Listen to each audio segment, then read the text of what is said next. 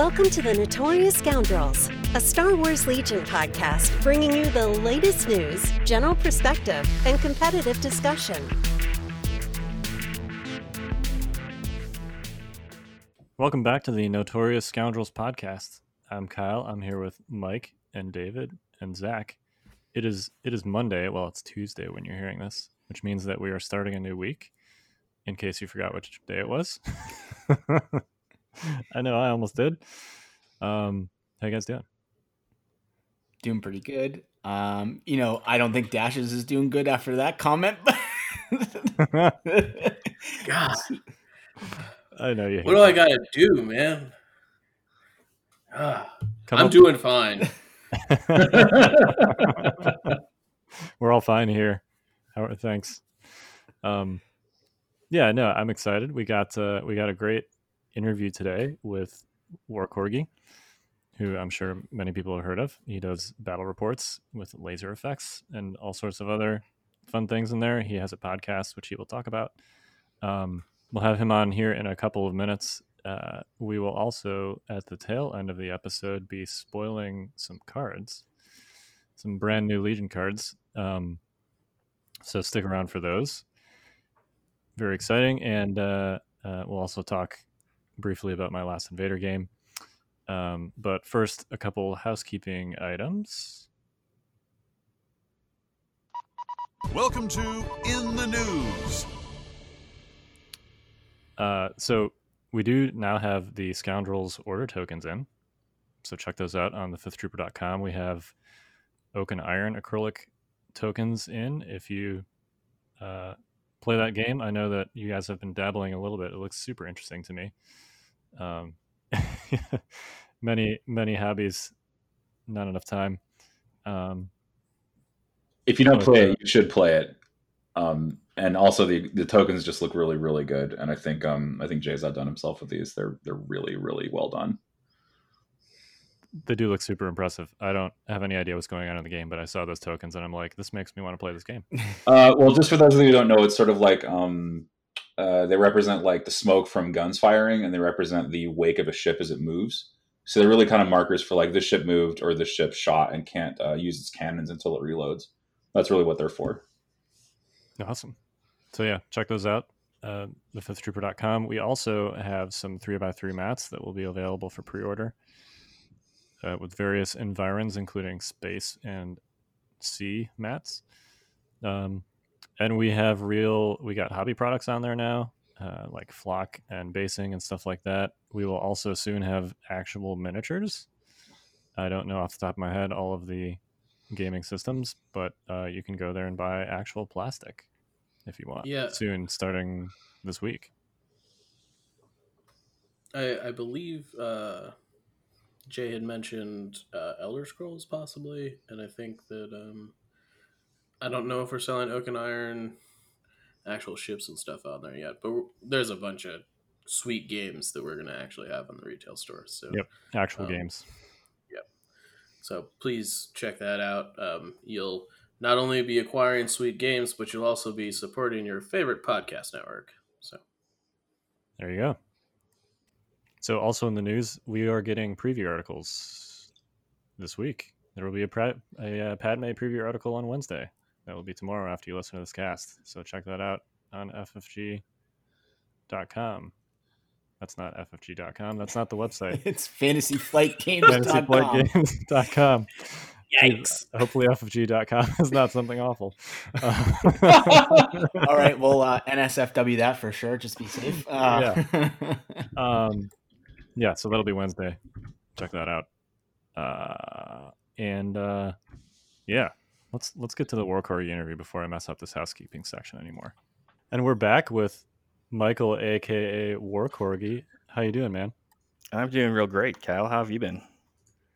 Good. You know, it's uh, life's ever very so slowly getting back to normal. Took my kids to a park today for the first time in two months. So, um, I'm jealous. Park's not open up here yet. where whereabouts are you exactly? I am on the east side of the river from St. Louis. So Okay. I was born and raised here. Then I had a career for about 25 years that took me away from home, but it was always my goal to get back here. So St. Louis, Missouri. Well, you are um, uh, famous or infamous, depending on how you want to look at it, for your battle reports, as well as you have a podcast, which we'll talk about later. Um, but I think the first topic we want to just dive right into is content creation and how you got started doing what you're doing uh, for Legion. I think before I address that, I should ask who I'm infamous with. I thought I was famous, not infamous. We'll just, we'll just we'll just go with famous. Yeah, Okay. Kyle. Way to go. you, we're bringing him in here, and then you immediately insult him. What? No, what? Come on. I mean, it's not an interview if I don't put a, my foot in my mouth in the first five minutes, right? there you go. I mean, if there's an anti, um, you know, YouTube War Corgi channel cult out there, I want to know about it so I can start combating it. We might know a thing or two about that. All you know, this war corgi guy, he's got to be stopped. Well, uh, to answer your question, I'm not stopping because I have a great time with content creation.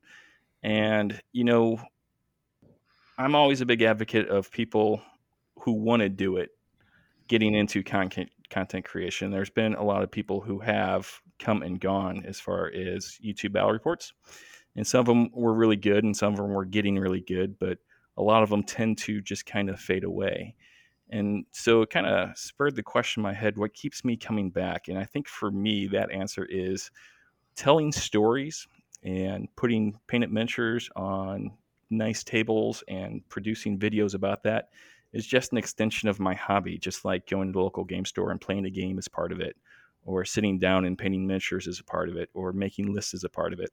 I just have a lot of fun doing it. And, you know, when I first started doing it, I was completely surprised that other people would sit down and watch me do part of my hobby. But it, it seemed to take off with the first game that I introduced the War Corgi YouTube channel, and that was Team Yankee. And then through 40K, and now with Star Wars Legion, uh, we've really built a, a quality audience for our battle reports. So it's it's been fun.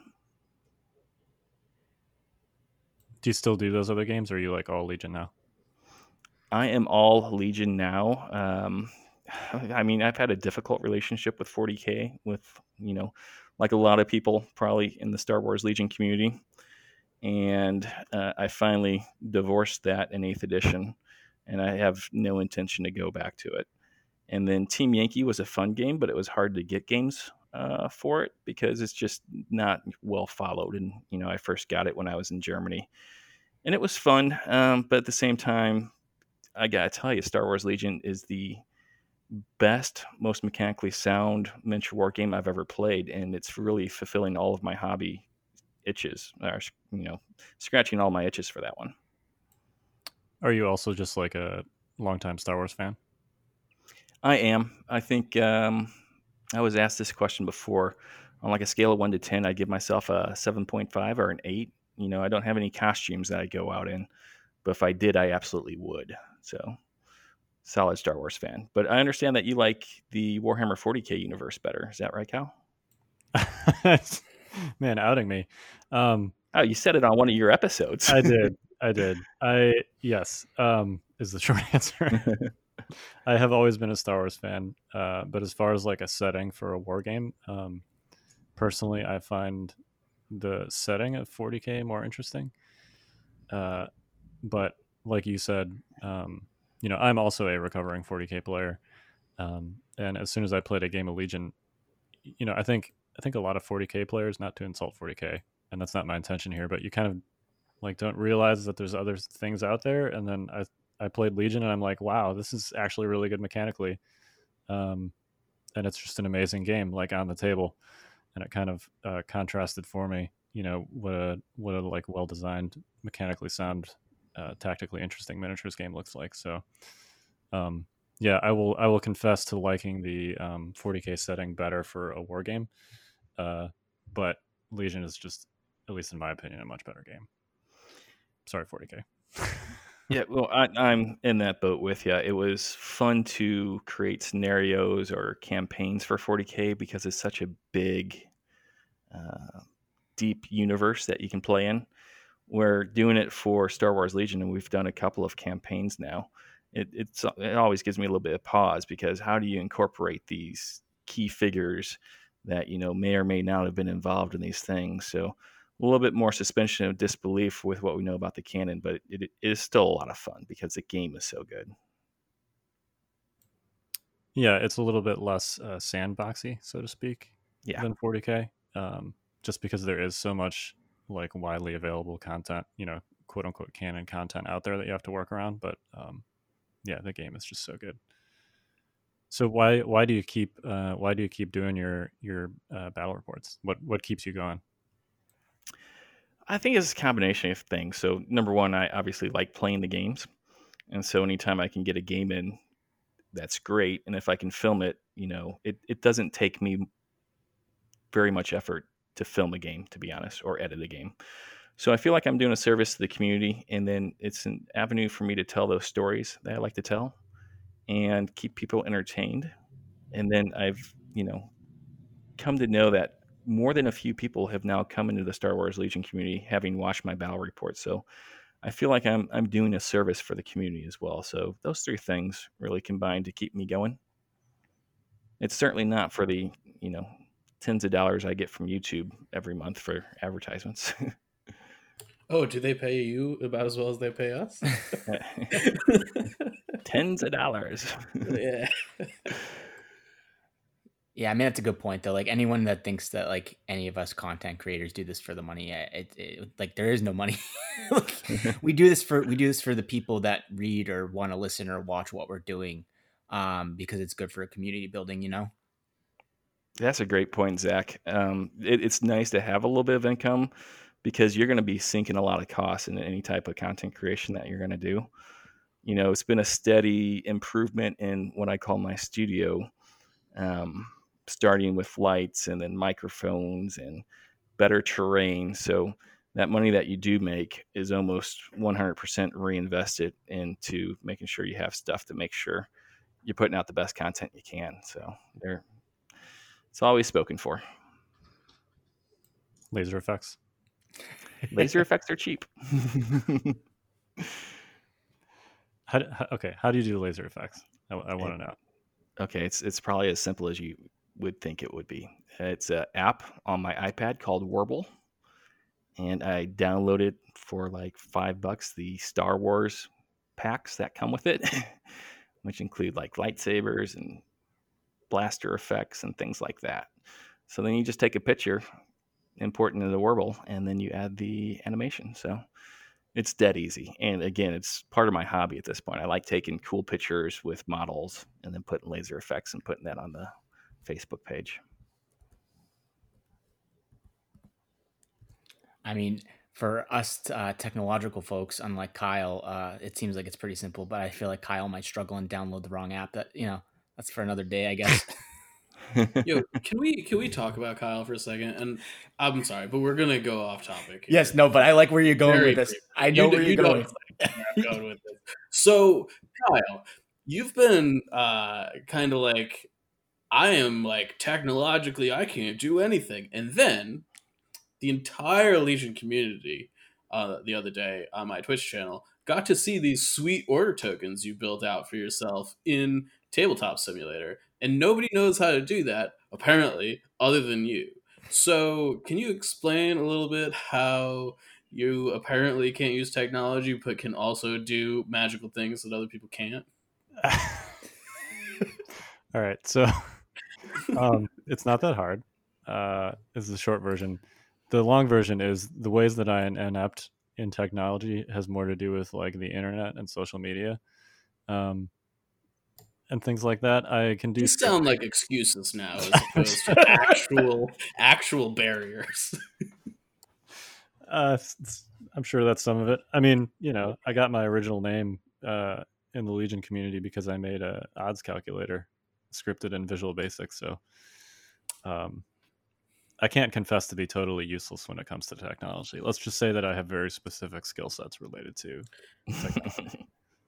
We have been deceived but but finding finding gifs or um, saving games on tabletop simulator. What? Wait, wait, wait, uh, wait. is Let me- apparently Wait a minute. No, no, no, no, no, no, no. You said you just find peanut butter? Wait, hang on. No, there's that's like the correct way to say it, right? No. No. I thought the guy that like invented it said that it was it was that. Michael, do you, do you have any what, do you have any opinion on this the GIF versus GIF conversation? I absolutely go with GIF, but I imagine you're the type of person who also calls them memes instead of memes. Is that right? Memes. I I I think uh, I I'm, have not heard meme, but yeah, GIF is uh. Anyway, we're way off topic here. Um, choose moms, choose GIF. All right, to get back on topic, the calculator is how you got your start, then, right, Kyle? yeah. So, um, actually, to to sort of, round out this topic, Michael, this was this was actually your idea to talk about content creation. Um, Yeah, and- I, I didn't and- want to so much talk about as to hear why you guys uh, continue to produce great content. Yeah, I know it's hard. It is. Um, well, I, I don't know if I would say it's. So the reason that I got into me personally that I got into creating content for Legion is just because I I love the game so much, and I found myself sort of uh, researching it and writing about it. Um,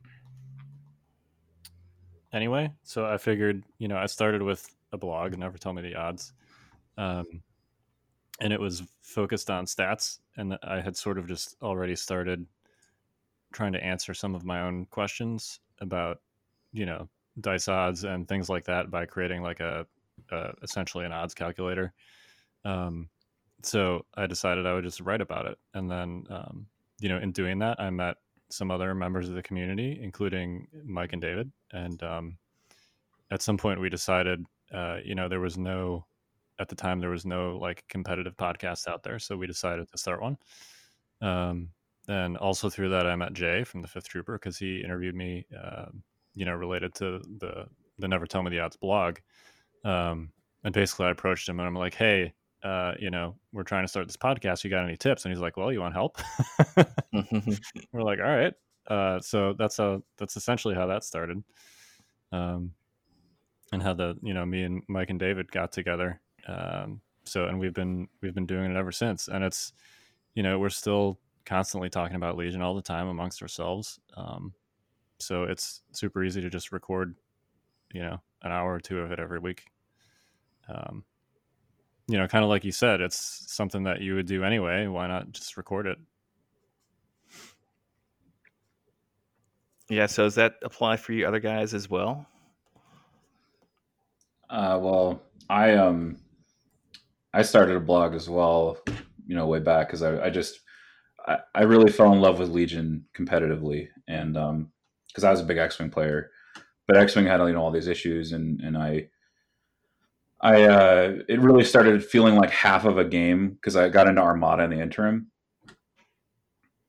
and then um, the you know, I kind of fell in love with Legion because it was really a felt like a full game to me, and I got into it, and it was just you know it was an infantry based game. It had a Star Wars IP. I was super into it.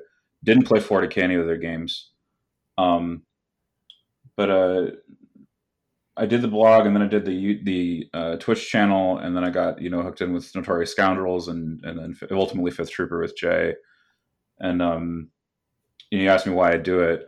Um, I have this I just love the game and I want to share that love with other people. I think Legion is a thrilling game, both to play and ultimately to watch, if you have a good interpreter between you and the game.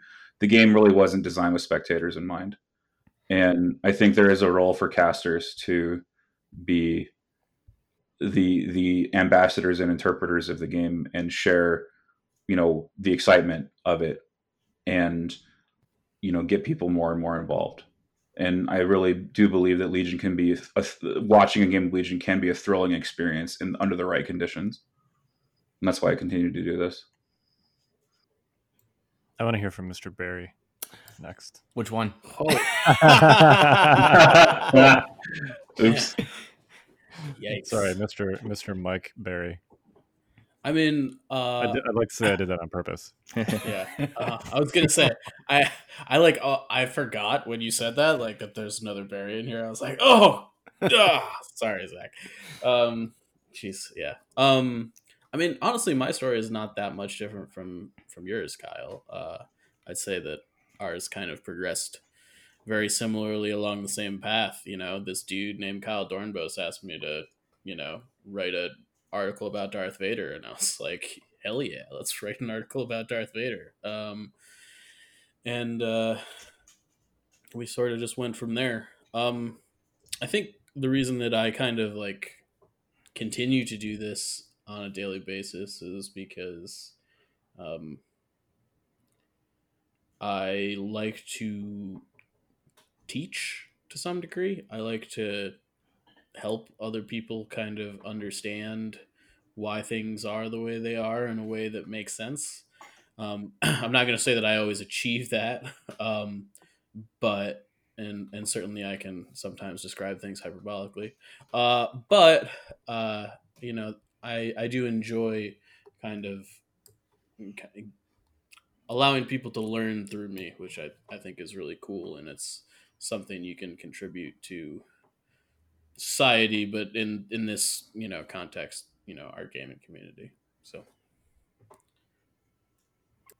Yeah. Um. On that note, I remember when I first started my blog. Uh, it's because I started listening to uh, podcasts like Scoundrels, but it was like a year into the game, and I just picked up the game. So I'd be listening to you guys, and I'd be like, "What the R two beep boop noise is going on here?" and and so then I'm like, "Oh, well, why don't we start like a beginner's blog, and it's going to help me learn the game in a better way." And that's how I started the Jetta, you know, the Jetta Journal. Um, was I just I was trying to like vocalize how I felt with the game and where I was at and then un- somewhat from for me is that I become obsessed with things, and I've been obsessed with Star Wars since I was like six years old. Six years old, so that doesn't help either. Um, and I went from a beginner to kind of heavy competitive like real quickly. So then I had to kind of shift things. Um, and then eventually, of course, um, Jay and the Scoundrels came to me and Mike, and you know we kind of formed uh, the team. And uh, honest to God, I, th- I think the team is one of the main reasons I keep going. Um, we've built a pretty great family here, and um, I enjoy talking to these guys all the time. Um, not just even just for the podcast, but like we talk daily and we enjoy our company. I think, and then obviously the other aspect is I just like growing the community. Um, you know, I was having this conversation the other day. I'm thinking of possibly going to LVO. That you know, the season just to judge or stream. I don't even think I'd play if I were to go. Um, and you know, someone was saying, "Well, that's crazy." I'm like, "Well, you know what? the community is going to need a reboot and i want to be a person that can do that if i can go and that's just an example of it's just all for the community for you know for why i keep going i, I will say that i think i've gotten to the point and created my own prison here expectations is certainly driving me to do more as well these days uh, when I first started, obviously, I didn't have very many fans or very many people who were watching. And so there was no expectation for me to put out content or content of a certain quality. But as my channel has grown, I think expectations have grown. And I have definitely started to feel that lately. Has, has any of you guys felt that way at all? There's an expectation for you to be doing this? Uh, yeah, I think so. Um, in a sense that like yeah, like when a like a blog comes up or, or like or like um, the next podcast, I'm just like it just keeps you drive like your drive is just continually going on that aspect. I think, um, just because like you know people are looking forward to it, right? Yeah, yeah. I mean, I uh, I think there there are good expectations that come along with it, and then there are like things you don't want to do too. Like I hate writing articles yet Kyle every month is like, Mike, I need another article. uh, um, and uh, which is fine, you know. Um, but uh, I do think that to some degree, you know, it. I, I'm not sure if expectations is the right word, but I feel like if I miss a cast or you know i'm not available for a certain thing i do feel personally disappointed that I am not able to to do that. Not so much for me, but for the the people that would be consuming the content. I'm going to borrow an analogy from weightlifting here about content creation. It's a little bit unreasonable to expect a PR every week. That's a personal record every week. But I feel you, Corgi, on this um, idea to there's this pushed out do yourself every time you go and make something new. You're like, how am I gonna how am I gonna how am I gonna push the limits? How am I gonna you know do something that no one's ever seen before? How am I gonna keep an audience excited and interested? You know that pressure is certainly there. Um, so I mean, in terms of like expecting more from yourself, right? Like that's that's definitely one facet of it. I think the other one might be, you know, the audience is waiting for you, and if you don't show up, you're gonna leave them hanging, and then they'll walk away or be like, "What happened, man?" Or, or you know, you don't want to disappoint on on you know just by by not showing up and you also want to outdo yourself with every new thing you produce. So i sympathize immensely with the with what you're saying. Yeah and that's not to say it's not fun because i i do enjoy that people are looking forward to my my videos and i i do look forward that people are looking forward to my podcast. So getting that feedback is always positive, but there is a cycle that it does kick off where you you know you're trying to meet their expectations as as you move forward and trying to make things better all the time. I guess it's the it's the bad part of getting to be more recognized in in your field. Uh, I mean, yeah. I mean, maybe maybe there's a small downside there, but at the end of the day, man, you, you get to make these cool videos and you get to play with awesome miniatures. So how bad can it be, right? Oh, for sure, for sure. I, this is not really a complaint. It's just kind of a a thought about you know what keeps me going for sure. Oh yeah. So um, let's uh, let's talk about your channel. Um, so I'm I'm actually on your channel page right now, and I see you have a huge selection of just awesomely produced videos that cover these uh, these battle reports, not just for Legion, but of course for 40k, and also you have um, instructional videos as well. Um, what kind of schedule do you keep? Um, I'm just curious because this is a, a, lot of production. Your channel's been about for about what two years? Uh, channel's been around for. We've been doing Star Wars Legion for almost two years. It'll be two years in October, but before that, I think we are around for a year and a half prior. So it's been a little while now. Can you like describe like what's the what's the process like? Like when do you figure out what you're going to do next? And and how do you how do you make that all work? Like do you have like i'm sure you have like a workflow with these right? That's not something that's i mean you say you say it's easy-ish but like it's not so easy right? You have to actually like plan it out and you know figure out you know what you're going to do next. Yeah so unlike mike i don't have a kyle here demanding things of me every month you know and things i don't want to do. So it is all based up to me uh, and that's why you see I did a couple of like intro videos and things like that, eh, but went away from them because, like Mike writing articles, I just didn't find them fun or engaging for me to do, and plus they're really hard. So my comfort zone is definitely battle reports, and that's just really based off availability to get games in. And when I first started playing Legion, I was over in Germany, and I had a couple of good friends, uh, but just three of them that played Legion with me and then I had a full time job at the time as well. So it was really difficult to do any sort of uh, consistent battle reports, I would say, other than maybe a monthly battle report. But since I've entered into semi retired status and moved back home, and I got a much bigger community of players to draw on here, it's really, you know, when is the wife working this week? Can somebody come over and play a game? And do I need to put out a battle report this week? Has it been, you know, long enough that I need to do that? And do they agree to be filmed for it? So it's it's kind of just like anybody else planning to go play a game at the local game store or at a friend's house except that when I plan my games it's it's with the assumption that I'll probably film it. Who picks the lists? Uh, players do, and I will normally let them pick their list first as far as what faction they're playing, and I'll go with the opposing faction canon wise generally speaking. We've never had on the channel a uh, like empire versus empire or rebel versus rebel match. We don't always have to stay in timeline and certainly if there's a list that i'm excited about because maybe we've got a new release maybe i've got new units uh, i'll put that on and you know be clones versus the empire or something like that. But it's really what people want to play.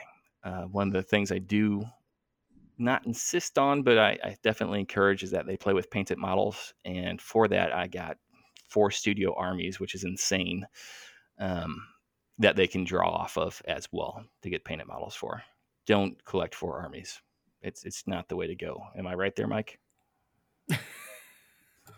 well, I, I mean, I look if if you're looking to protect your wallet, no, it's not the way to go. and if and if you're and if you're looking to ever paint your stuff, also probably not the way to go. but but if you love Star Wars and you don't mind paying playing with un, at least somewhat unpainted models, I I mean I don't know how you painted for fully painted armies. I think that's good on you, dude. Uh, but, uh, Goes back to the expectation talk, but you know where it really hurts me at is I'll be behind in certain things. So I just picked up my first two unit of Tauntauns, which you guys have been talking about as being pretty good for a little while now. And so when you're building four armies, you, you can't necessarily get three units of Death Troopers because you can get one unit of Death Troopers, but you have to also get a unit of Pathfinders and, and things like that. So I think if you're focused on one or two armies, you can definitely round out your collection and, and put together a more competitive list. But as far as the is concerned, you know, collecting four armies and playing with four armies all the time definitely spices things up, even though we probably make a few more rules mistakes because we're switching between factions all the time. Yeah, that's totally fair. I do think that um, most people are not like me, and like I basically I whenever a new unit comes out, I buy the maximum amount of it that you can field in a competitive army, um, which is like I have a lot of stuff that never actually sees the table, you know. you don't say. yeah, but it could, and that's the important it, part. It certainly could. Yeah, I um, because I'm I'm like you to some degree in that like if somebody, I a lot of times you know when COVID isn't a thing, I'll invite people that have never played the game before to come over to my house and be like, hey, like I've got a table, I've got the whole you know nine yards. So be like, hey, let's play Legion, and it's really awesome to be able to be like, well, they they're like, I don't have an army, and I'm like, well, that's fine. I literally have everything. What do you want to play? and um, I'm like, literally go into the list builder, make a list. I will just pull the stuff out for you. It's not a big deal. Um, and that that is that's really a really cool thing to have just like on hand. So I can see why that might be difficult to paint. You know, Chris has appeared on the channel quite a bit lately, and he's doing some tune-up videos for me, David, that you've probably seen, uh, where he's talking about attrition and things like you, you, guys talk about on the podcast. But he likes to play a little bit uh, wonky list, I will say. And so he asked me the other day if I had four, four sets of fleet troopers. I'm like, who owns four sets of fleet troopers? I don't think anybody owns four sets of fleet troopers. True Sons of the Rebellion own four sets of fleet troopers. well, don't count me in their number because I only have one unit of fleet troopers. Mm-hmm. Yeah, I, I mean, uh, yeah, it's it's a lot, you know, um, and I I don't think it's really possible to have everything in the game. I mean, I suppose it's possible, but like that's actually one thing I don't have six of. Uh, you know, I only have two fleet troopers. Um, but yeah, just kidding. I only have two. I don't know what so what I'm getting out together. we have five. There we go. What I'm getting out of this is that is that Mike needs to play Michael in a grand, grand, grand, grand army game on the channel. Just get all the models on the table and do what you can. Yeah, I would be totally down for that. I um so I I don't know Michael if you've been able to play Grand Army um but like I have enough models for it and I have been like dying to play a Grand Army game since this game has started and nobody everybody's like that sounds like it'll take all day. That doesn't sound like fun. I'm like but I want to. So I have not played a Grand Army game. We did play a 1200 point game on the channel that kind of used some of the Grand Army rules for it. Uh, but kind of like skirmish, like I, I, would play it once and I'd be fine with it. But 800 is just the sweet spot for me. So if you ever make it to St. Louis, you can bring your collection and we'll get a Grand Army game in. But don't ask me to do it twice. that's that's fair. Um, St. Louis is is that where Warfare Weekend is? It is, yeah. We're the home yeah. of uh, Warfare Weekend and the St. Louis Cardinals baseball team. Those nice. are the two things we're known for. Um, and I assume that you went to Warfare Weekend last year, yeah? I did. I had a great time. It was my first competitive event for Star Wars Legion because cool. uh, my German was certainly not good enough to go competing there. And I ended up going three and two, which I thought was a pretty good result, and at least gave me some credibility on the channel.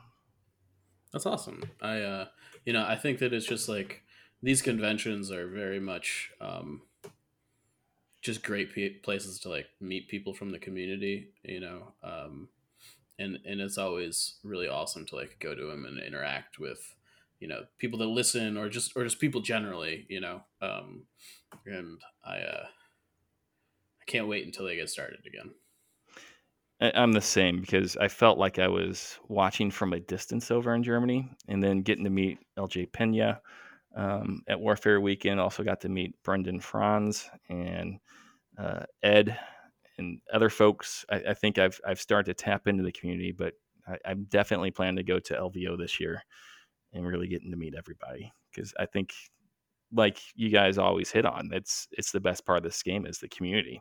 And i can tell you having done battle reports for team yankee warhammer 40k and star wars legion the best fans i have out there are the star wars legion fans they're they're the most supportive and just pleasant to deal with all around now um we've talked about the um, battle report channel quite a bit, but you kind of started a podcast that we've brushed on a little bit too. Uh, you want to talk about that?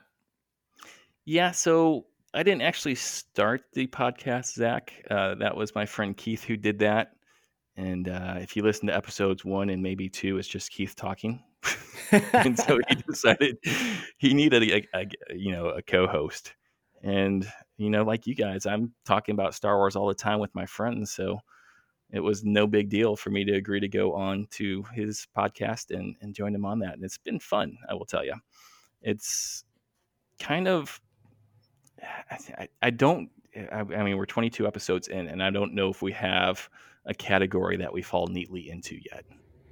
Yeah, I mean, I think you fit a good area. I've been listening uh, quite a bit now that I'm back to work and commuting.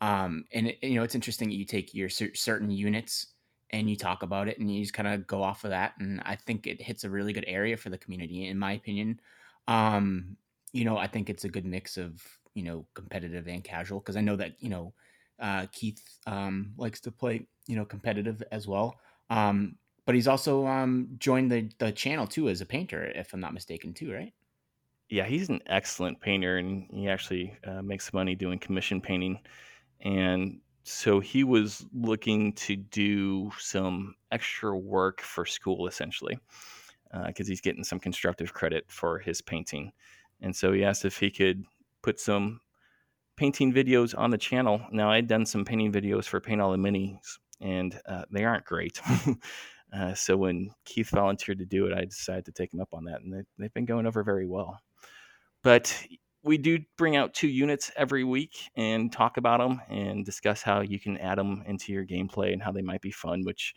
you know we do on the channel all the time. We play with every single unit that we have available to us and we we are competing against each other but we're not doing it in such a way that you know we're only playing with the best stuff. We like to keep it thematic as well. Uh, and Keith is pretty much in the same boat. He's had a lot of success at like uh, regional events and goes up to Chicago and competes up there as well with a very good Legion community. He's been on the channel three times and he, he is, you know, a very, very good player and a great painter. So talking Legion with him every week is, has been fantastic. Uh, you also um, have been doing some giveaway. Well, Keith has been doing some giveaways. Um, what's the latest one? Iden Versio. I don't know if you guys have checked her out, but she's pretty good. She's awesome. She's she is the savior of the empire. She ah man.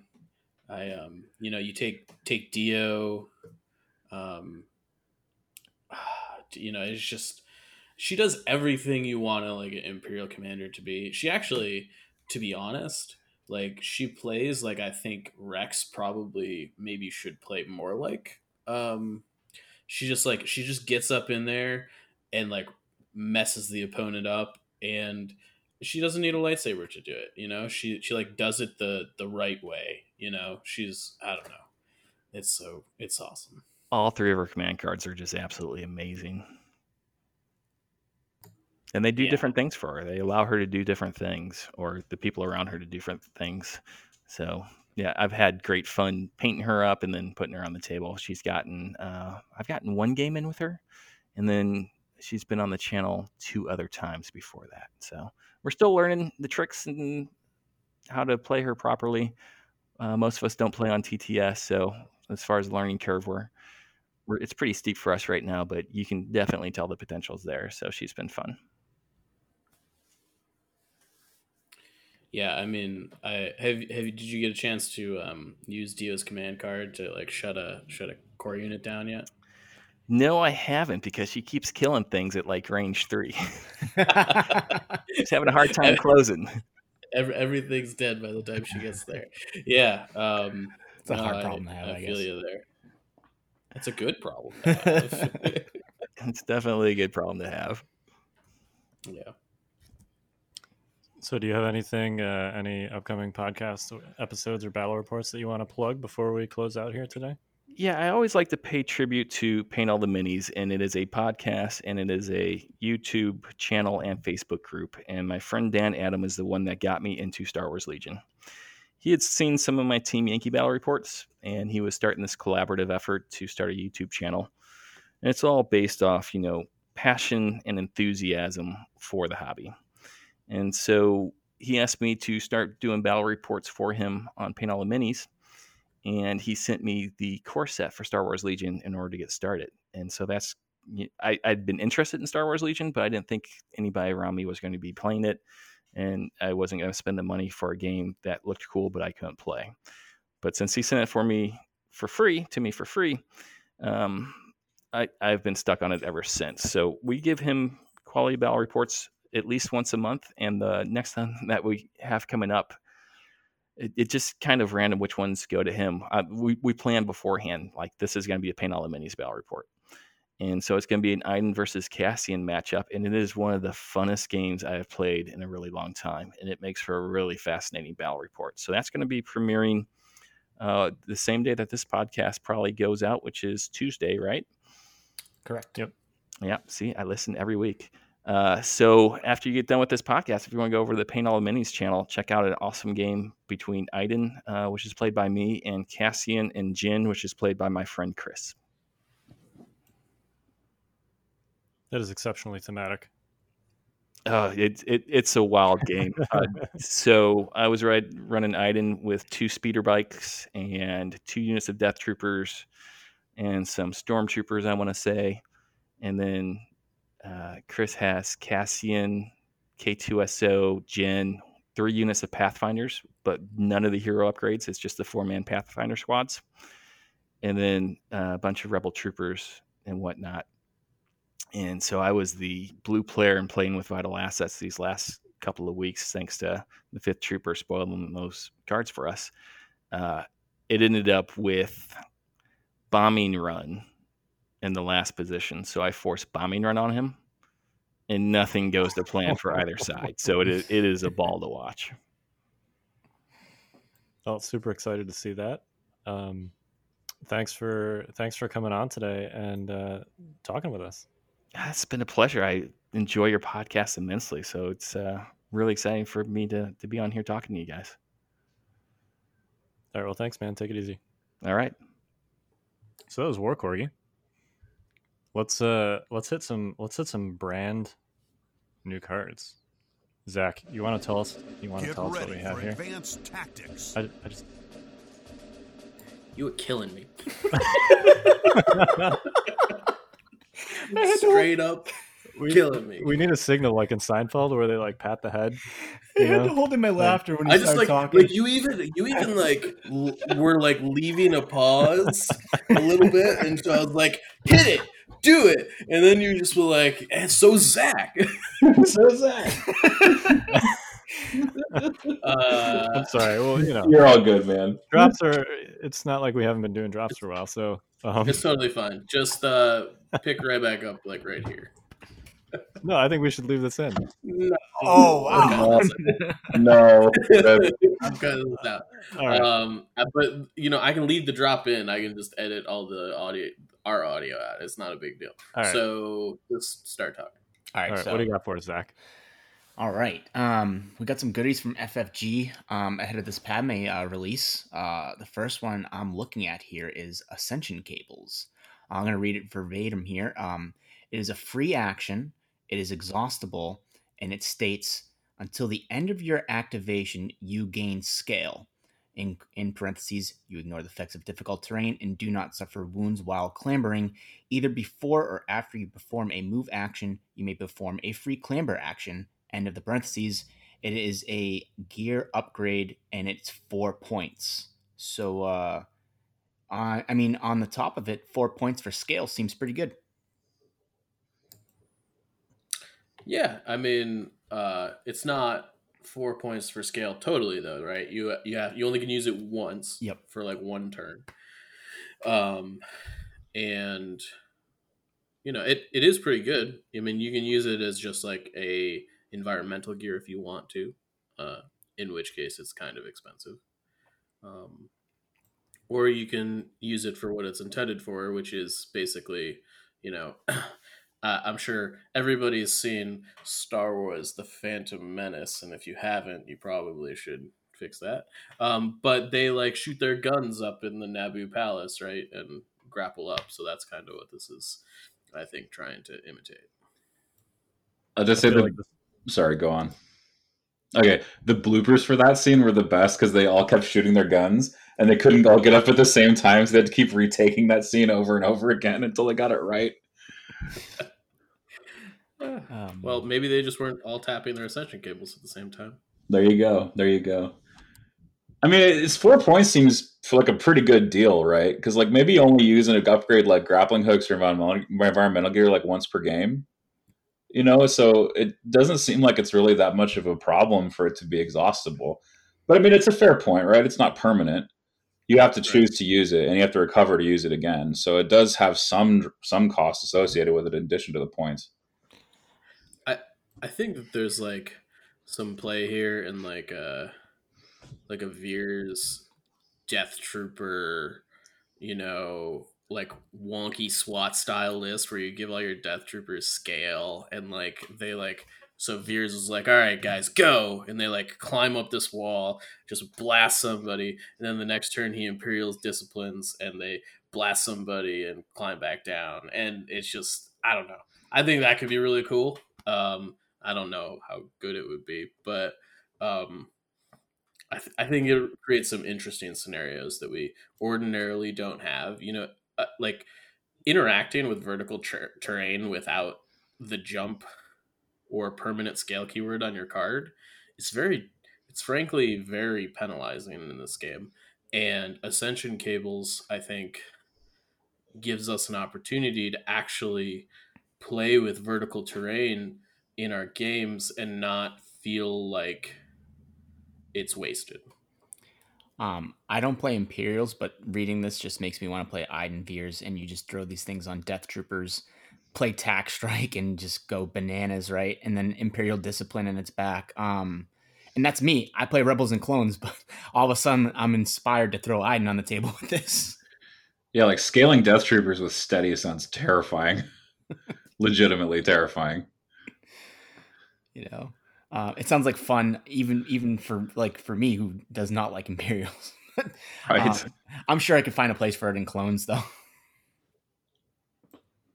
I mean, uh, it seems like this has a lot of uses. Um, you know, just beyond that, like I could totally see giving this to Commander Luke, right? Jump one activation scale, another. Like, how many times are you trying to cross two things with Luke, and you can only do it once with jump? Um, you know, for only four points, I could totally see this, especially if you're running him like alongside Cassian with volunteer mission. You get two uses out of it. Um, you know, there's now that Rebels have a recover card, also there's a lot of possibilities for for an exhaustible cover like this. It's too bad it doesn't pair with uh, Cassian's tactical because climbing isn't standard. Although I guess it would, wouldn't it? Because it's a free clamber after moving. So you could actually pair it with I with uh, Cassian to do some like you know vertical movement with his sniping or something like that and keep your O push going. And like you can sort of pop up over terrain like a Bossk would. You know, Bossk would do this with expert climber.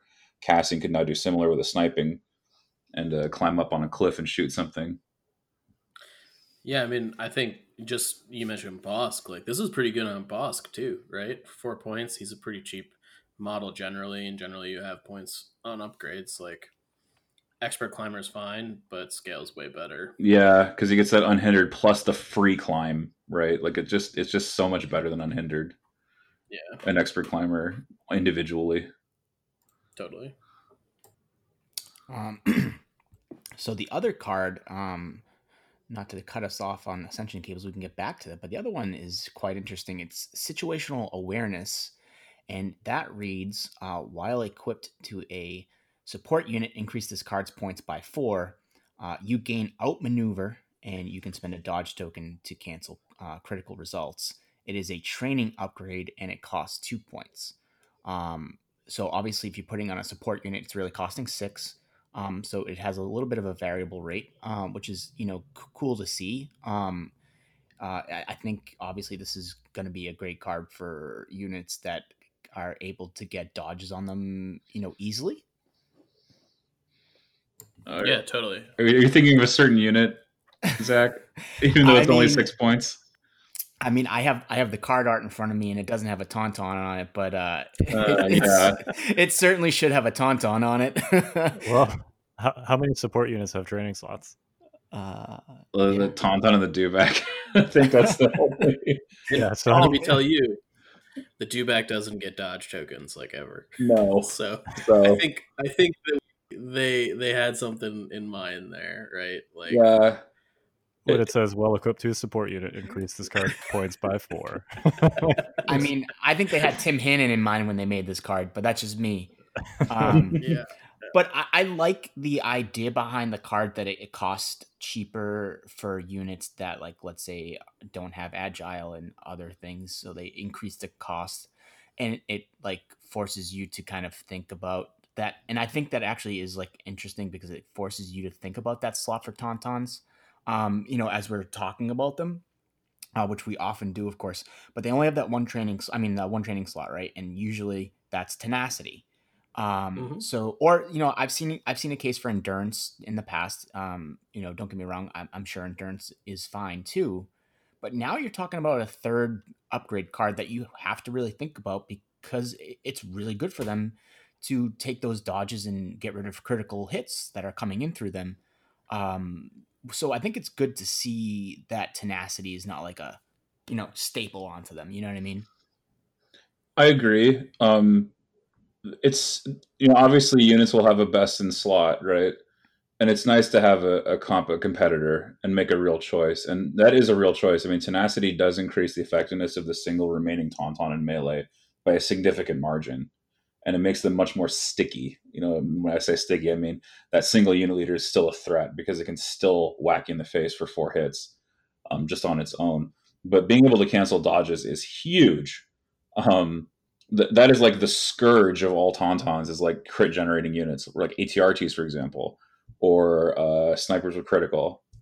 Um, so th- those are like those are just real scourges for tauntauns, and I think like I think in the balance, I mean, situational awareness is definitely going to be worth trying. I think more often than not, you're skirmishing with your tauntauns now more than you're actually charging.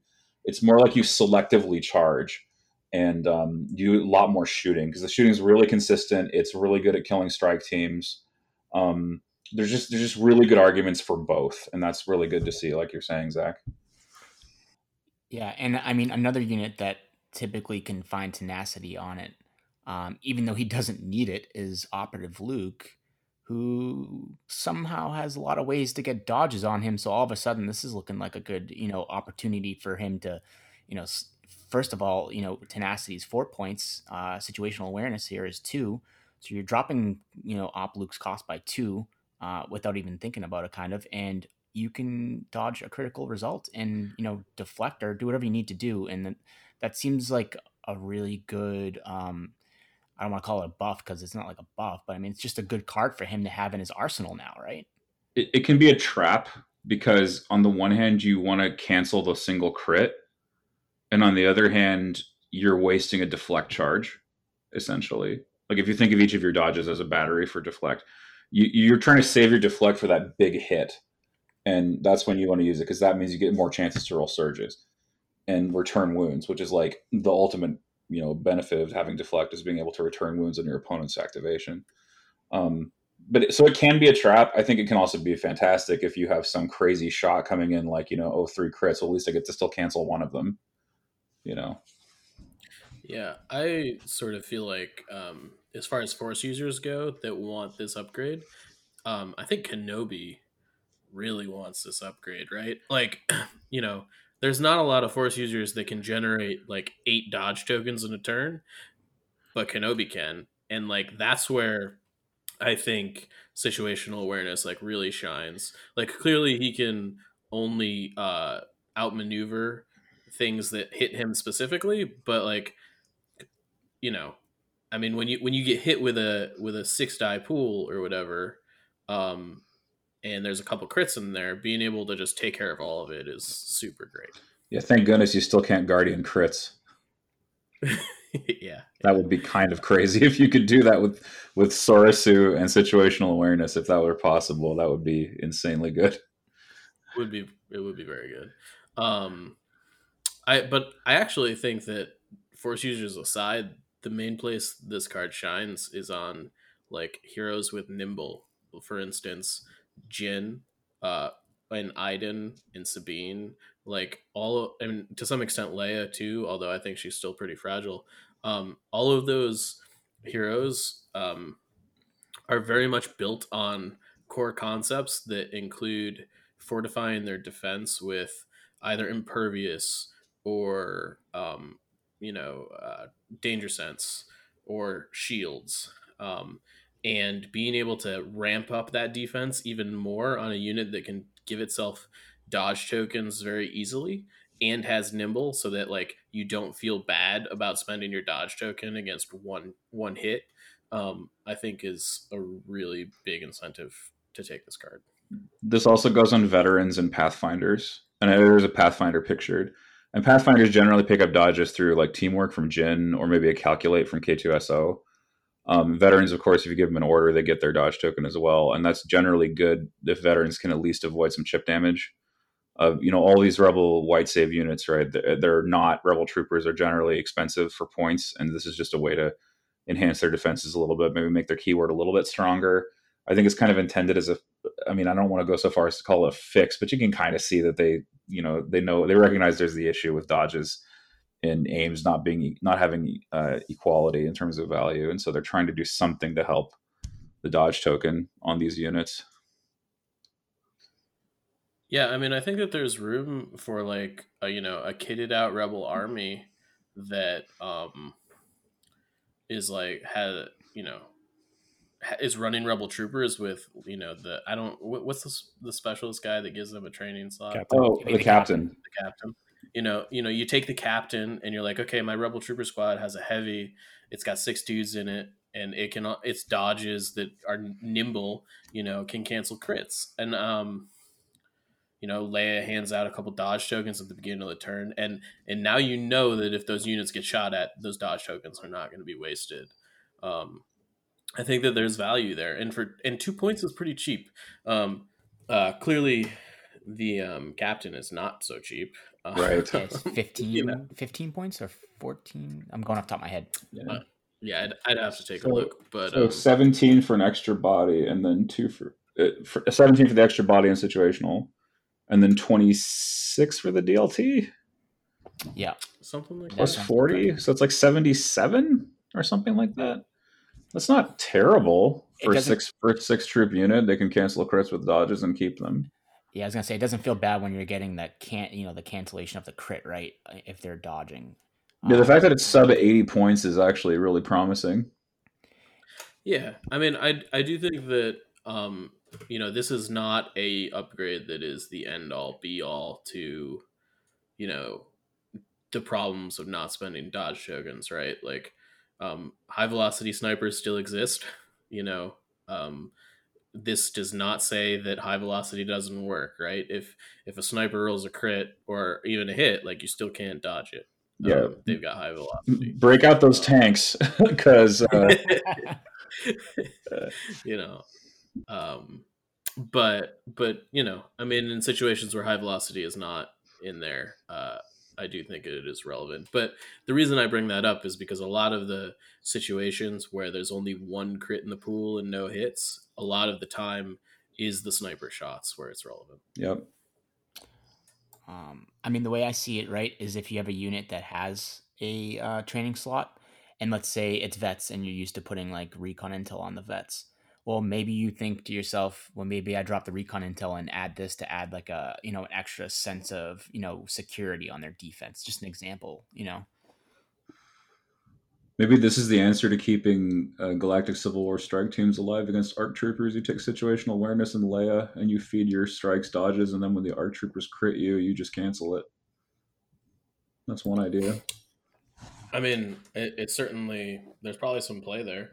I mean, taking your strike teams from 48 points to 50 is not that big a deal anymore. Truth. Yeah, especially when the uh, Clone Wars snipers are what 52. I think uh, that we're basing it off some uh, fuzzy images. Um, but you know, um, that's Invader League talking there. yeah, it's it's uh, super super exciting, super interesting to see how people use this. It seems like a very flexible upgrade. Along with both both of these, instantly look like, um, you know, there's a number of places for them in competitive lists. Like I don't look at either of these and see like an act you know a uh, grappling hooks or you know like the original version of targeting scopes where you're like why would I why would I take this? These both look like I can instantly think of three or four different scenarios where I'd take both of these. Yeah, totally. I mean, it's it's clear that you know um, these upgrades were like they were built to be used as opposed to just kind of exist, right? Um, yep. So well, uh, should we should we move briefly onto Invader League? Invader League. Yep. What's that? I know it's it's the it's the only uh, tournament going on right now. It's the so. premier online Legion tournament for Tabletop Simulator. Yeah. Um, yeah. So uh, I played my game last Friday. Mike, you casted that with other Mike. That would be Mike Cirillo ghost walking. Um, yep. What so as a as a third party observer, what what takeaways do you have from from that game and or and or questions about it? I, I won't like recap it because I know people hate battle reports, but uh, um, my takeaways from that. So first of all, just to kind of give a brief topical overview of what the situation was, was it was a Cassian operative Luke range four to five gun line versus your droid army, which was Dooku, a bunch of B ones and some snipers with a full BX squad. And um, what ended up happening was that the rebels were able to kind of put the hurt on you at range, and I think that it, it was difficult for you to really kind of get where you wanted to go, at least in the early turns. And then Luke sort of got aggressive. And I think um, there were some mistakes in there probably made, and he ended up dying. Um, but I but I think that had those mistakes not been made, you would have been in a really tight spot.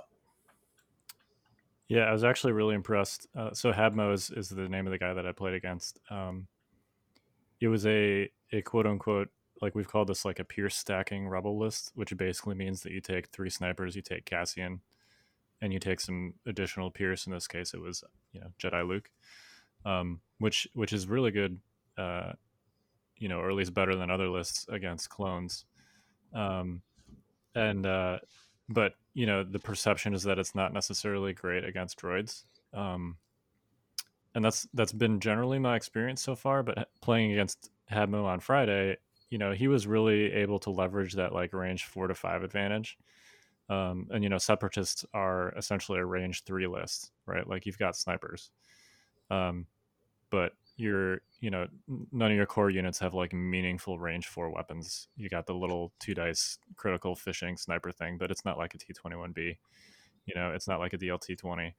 Um, so uh, you're, you know, separatists are a range three list, and I found basically between all of his like range four to five firepower and then you know his early zoning with luke i was essentially like unable to get into that range three slugfest position which is where you want to be as a droid player in that situation Um, so yeah, I was actually really impressed. You know, the perception is that list does not do very good against droids, um, but Habmo played it well, at least as far as the zoning and the attrition is concerned. Um, and yeah, I think he got a little uh, a little bloodlusty with with Luke, uh, maybe a little earlier than he needed to, and um, he he did have a great. So Dooku is like specifically good at countering that sort of thing, but um, Habmo was actually playing all of Luke's cards, which includes uh, I am a Jedi.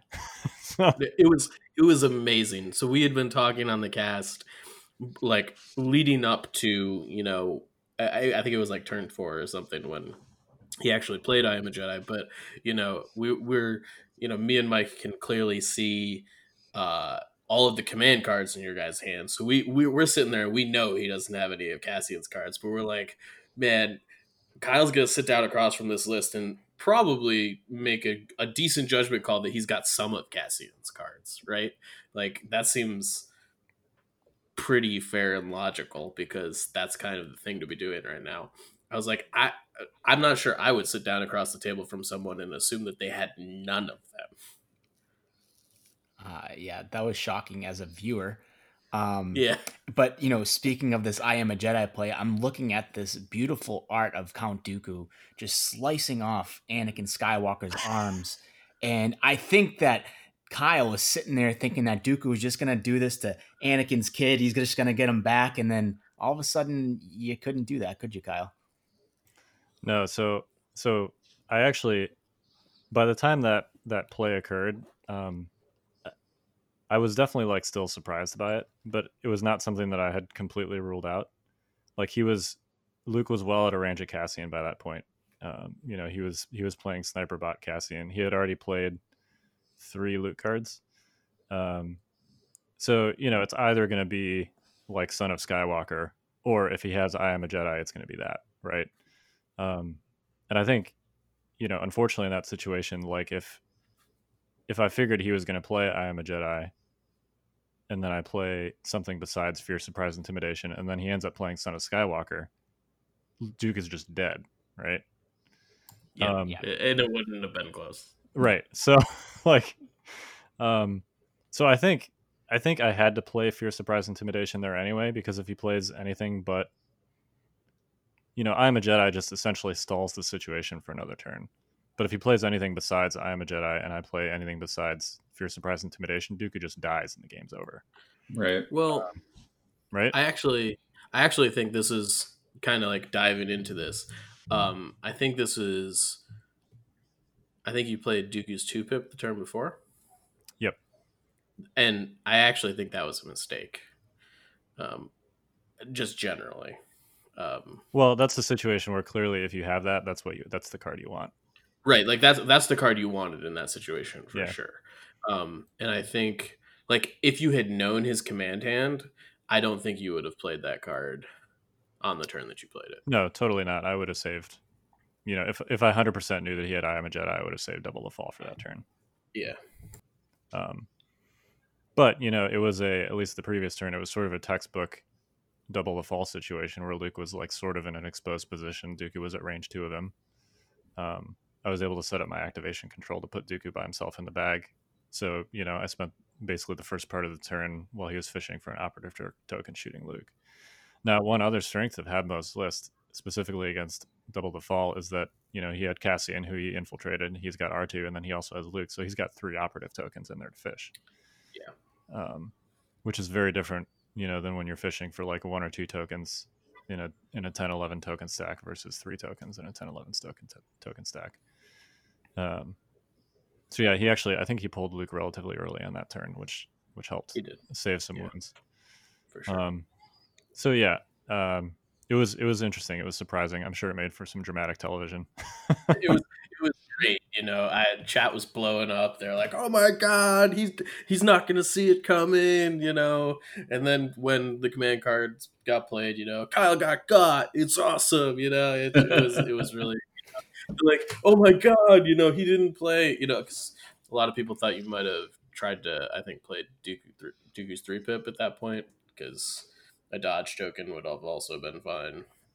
I mean, he would have still just been straight murdered by Son of Skywalker. Probably, probably. but like you know, I mean, I think it would have been a defensible play. Um, Well, Dooku only had so they had they had slugged at each other the previous turn. So Dooku only had three wounds, I think, at that point. Oh, oh, that's why I'm. That's why I'm. I had, didn't know that. Yeah, of course. Yeah. Against operative Luke's SOS, yes, you would die. Yeah, even with Like- that, if I recall correctly, at, the, at that turn, I think both heroes had four wounds remaining. Oh my gosh. Okay, yeah, that's pretty low. it was it was three or four. It was it was not more than four. Yeah. No, it definitely wasn't more than four. I think Yeah. there was at least two wounds on both Luke and Dooku. Um, Yep. Accurate. So, uh, yeah, it, it was very much, you know, whoever got to slice and dice first was going to kill the other one for sure. Yep. But yeah, it ended up he um uh I had sort of so I asked him after the game. Uh basically he ended up like moving his Luke away from Dooku um like what two thirds of the way through the turn, roughly. Yeah, Um, yeah, it was it was an odd timing.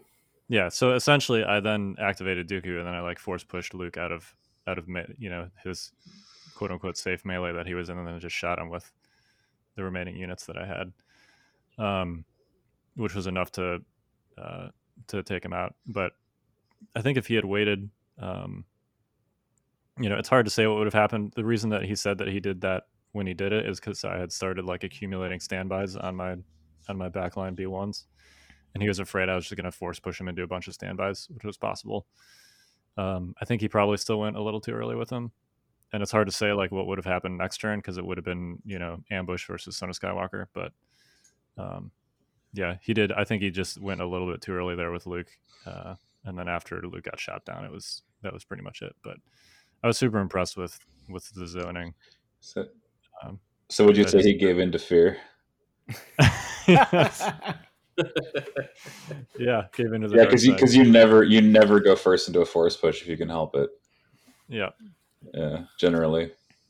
Yep. I mean, it's it's easy to be scared of standbys these days, you know. Yeah, I was just true. gonna, I was just gonna say, wait. Uh, so accumulating standbys on droids, what's what's that like? Uh, um, That's usually- the old-fashioned way, where you have to actually spend it on the unit that you that you take the standby with. so speaking of clones, David, you had a you had a game you had with clones. Uh, Yes, I did. I, I casted a game with clones on uh, twitch.tv slash Yavin Uh, it was Mitch Rokeen versus the the world champion, Luke Cook. And Mitch Rokeen's been making waves with his Rogue One list and veterans. He calls it Veterans of Scarif because he runs two uplink veteran squads and two Mark II blasters, in addition to Jyn, Cassian, and K2. K2 with an uplink too as well. So he is like all about the I'm going to pay the order tax for rebels and, and buy a bunch of uplinks for my stuff because I have volunteer mission and I can just play it to recover all my uplinks, um, except for the core unit uplinks. But you know the veterans uh, recover and they they just get it back. Um, I think I don't want to spoil too much. Uh, Luke kind of played a standard clone list. I think Mitch made some really good. Um, he made some good inroads.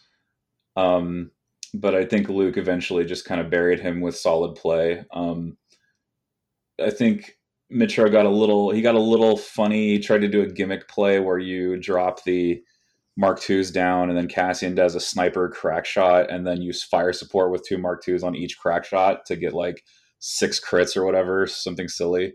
Which it's totally possible to do it if you set it up right, but um ultimately Luke wasn't wasn't going for it on turn one. He set up very defensively. He kind of ca- he literally castled up.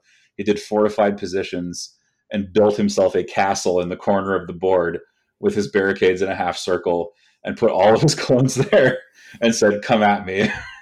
and uh, managed to to do some serious damage early on. But I think it's a really really good list. Um, both of them were playing. I really like the way Mitrakin's been playing it, but ultimately uh, Mitrakin was defeated. And if you want to watch that game, I co-casted it with Tyler, who streams over at Turn Six Crits, and uh, I encourage you to watch it. Um, it's it's still a really fun game, um, despite the fact that I spoiled it. Rip. and then uh, we, we I've been making jokes with uh, Mike all week that he's been like the Legion twenty four seven news channel. Uh, he, he casted, like he's casted like four four or five games this week. Uh, but uh, you know, so you can catch those on what Dashes TV, correct? Yeah, yeah, yeah. Um, it's looking like I don't know. A lot of games have not been scheduled this week. I think my next one's actually on Sunday. Um, and I am actually going to be playing against uh, Zyconia in my round two elimination game uh, Friday night, I think. Ooh. You got all the all the Aussies. Yeah, His- it's uh, it's it's good to meet them for sure, like kind of verbally, but the time zone thing has been uh, kind of tough. Uh, so I don't I don't know exactly where Zyconia lives, but um, Australia. Well, yeah, totally. But like, um, I think he's got an easier time of it than uh, my last opponent did because my last opponent I had to play at like eight in the morning uh, on on Saturday because, and he he ended and that was like his ten p.m. So, um, it was just uh, like an awkward timing. But Yeah. so yeah, I'll be playing. I think at seven p.m. on Friday. I don't know if anybody's picked it up yet. I actually I'm not sure that I've posted it to be picked up. Um, I'm not planning on self streaming it though, so um, somebody can definitely televise that. I, I may take you up on that offer. yeah, We'll, check. we'll Yeah. check my schedule and get back to you. I think it's funny if you look at Mike's bracket uh, positioning.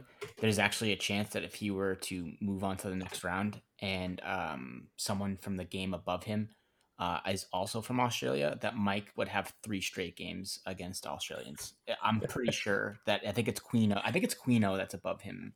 I could I could be mistaken. um, I'm my I'm No, I think my Invader League has like taken like a piece of my brain and sometimes it functions and then sometimes it doesn't and because there's just so much information like lodged in there and I'm just like it's like someone asked me a question the other day and I'm like I'm not gonna lie I don't I don't know. Uh, so I'm kind of glad we're like winding down with single limbs because I'm just like my brain's fried but uh it's so fun to like be watching all these games unfold. Yeah, I think the game the in the bracket above me is Stevens versus Jay Brett. I think. Oh, J- James Brett. Or- Okay, yeah. So James Brett is Yeah. Australian. So, um, Yeah. so if he were to beat Stevens and you were to beat Zyconia, say hypothetically, you would be playing a third straight Australian game. yeah. Um, hopefully they start calling me the Scourge of Australia. I don't know. The Australian Eliminator. right? Give me some I big love you guys. title. I love you guys, but I'd like to win the tournament. So Well, what's funny is Zyconia beat a fellow Australian, so Yeah. you, you would have been playing an Aussie in round two regardless. Yeah, he beat uh, Totally. Beefcake, if I recall. yeah. Yeah. Beefcakes had flamer tons again or flamers against tauntauns, and we all know how that ends. Oh, geez, I didn't know there were flamers. Wow. I actually think Yeah. Flamers are super interesting right now, but definitely not against Tauntauns. Yeah, No. not against tauntauns. Yeah, That's very fair. All right, well, gents, any more plugs before we? uh Any final thoughts before we sign off here? I was waiting for Dave to say ban lying and wait. So No. I'm gonna be honest. From what I have, from all the the boss games I've streamed, nobody's even playing Lion and Wait nowadays. yeah, So- it's all getting nixed. I didn't ban it. There you go. Yeah, I didn't ban it for us. Or okay, ban ban tactical strike. There you go. I gotta I gotta worry about tactical strike on Thursday. I'm facing uh facing Kotick and his Iden double death trooper. Woof. yeah, not looking forward to it. I was gonna say Yeah, that's it's gonna like be one grim. thing you don't want to see. Good thing they don't have scale. yeah, Yet. right. Yeah, we'll see. Duke is gonna need to put some work in because I'm definitely not winning that gunfight. So see no, you're not.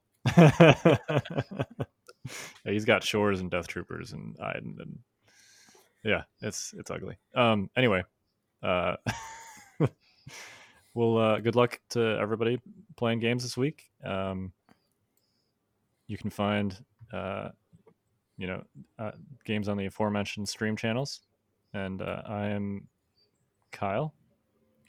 I'm Mike. I'm David. I'm Zach. And we will we are the notorious scoundrels and we'll see you next week.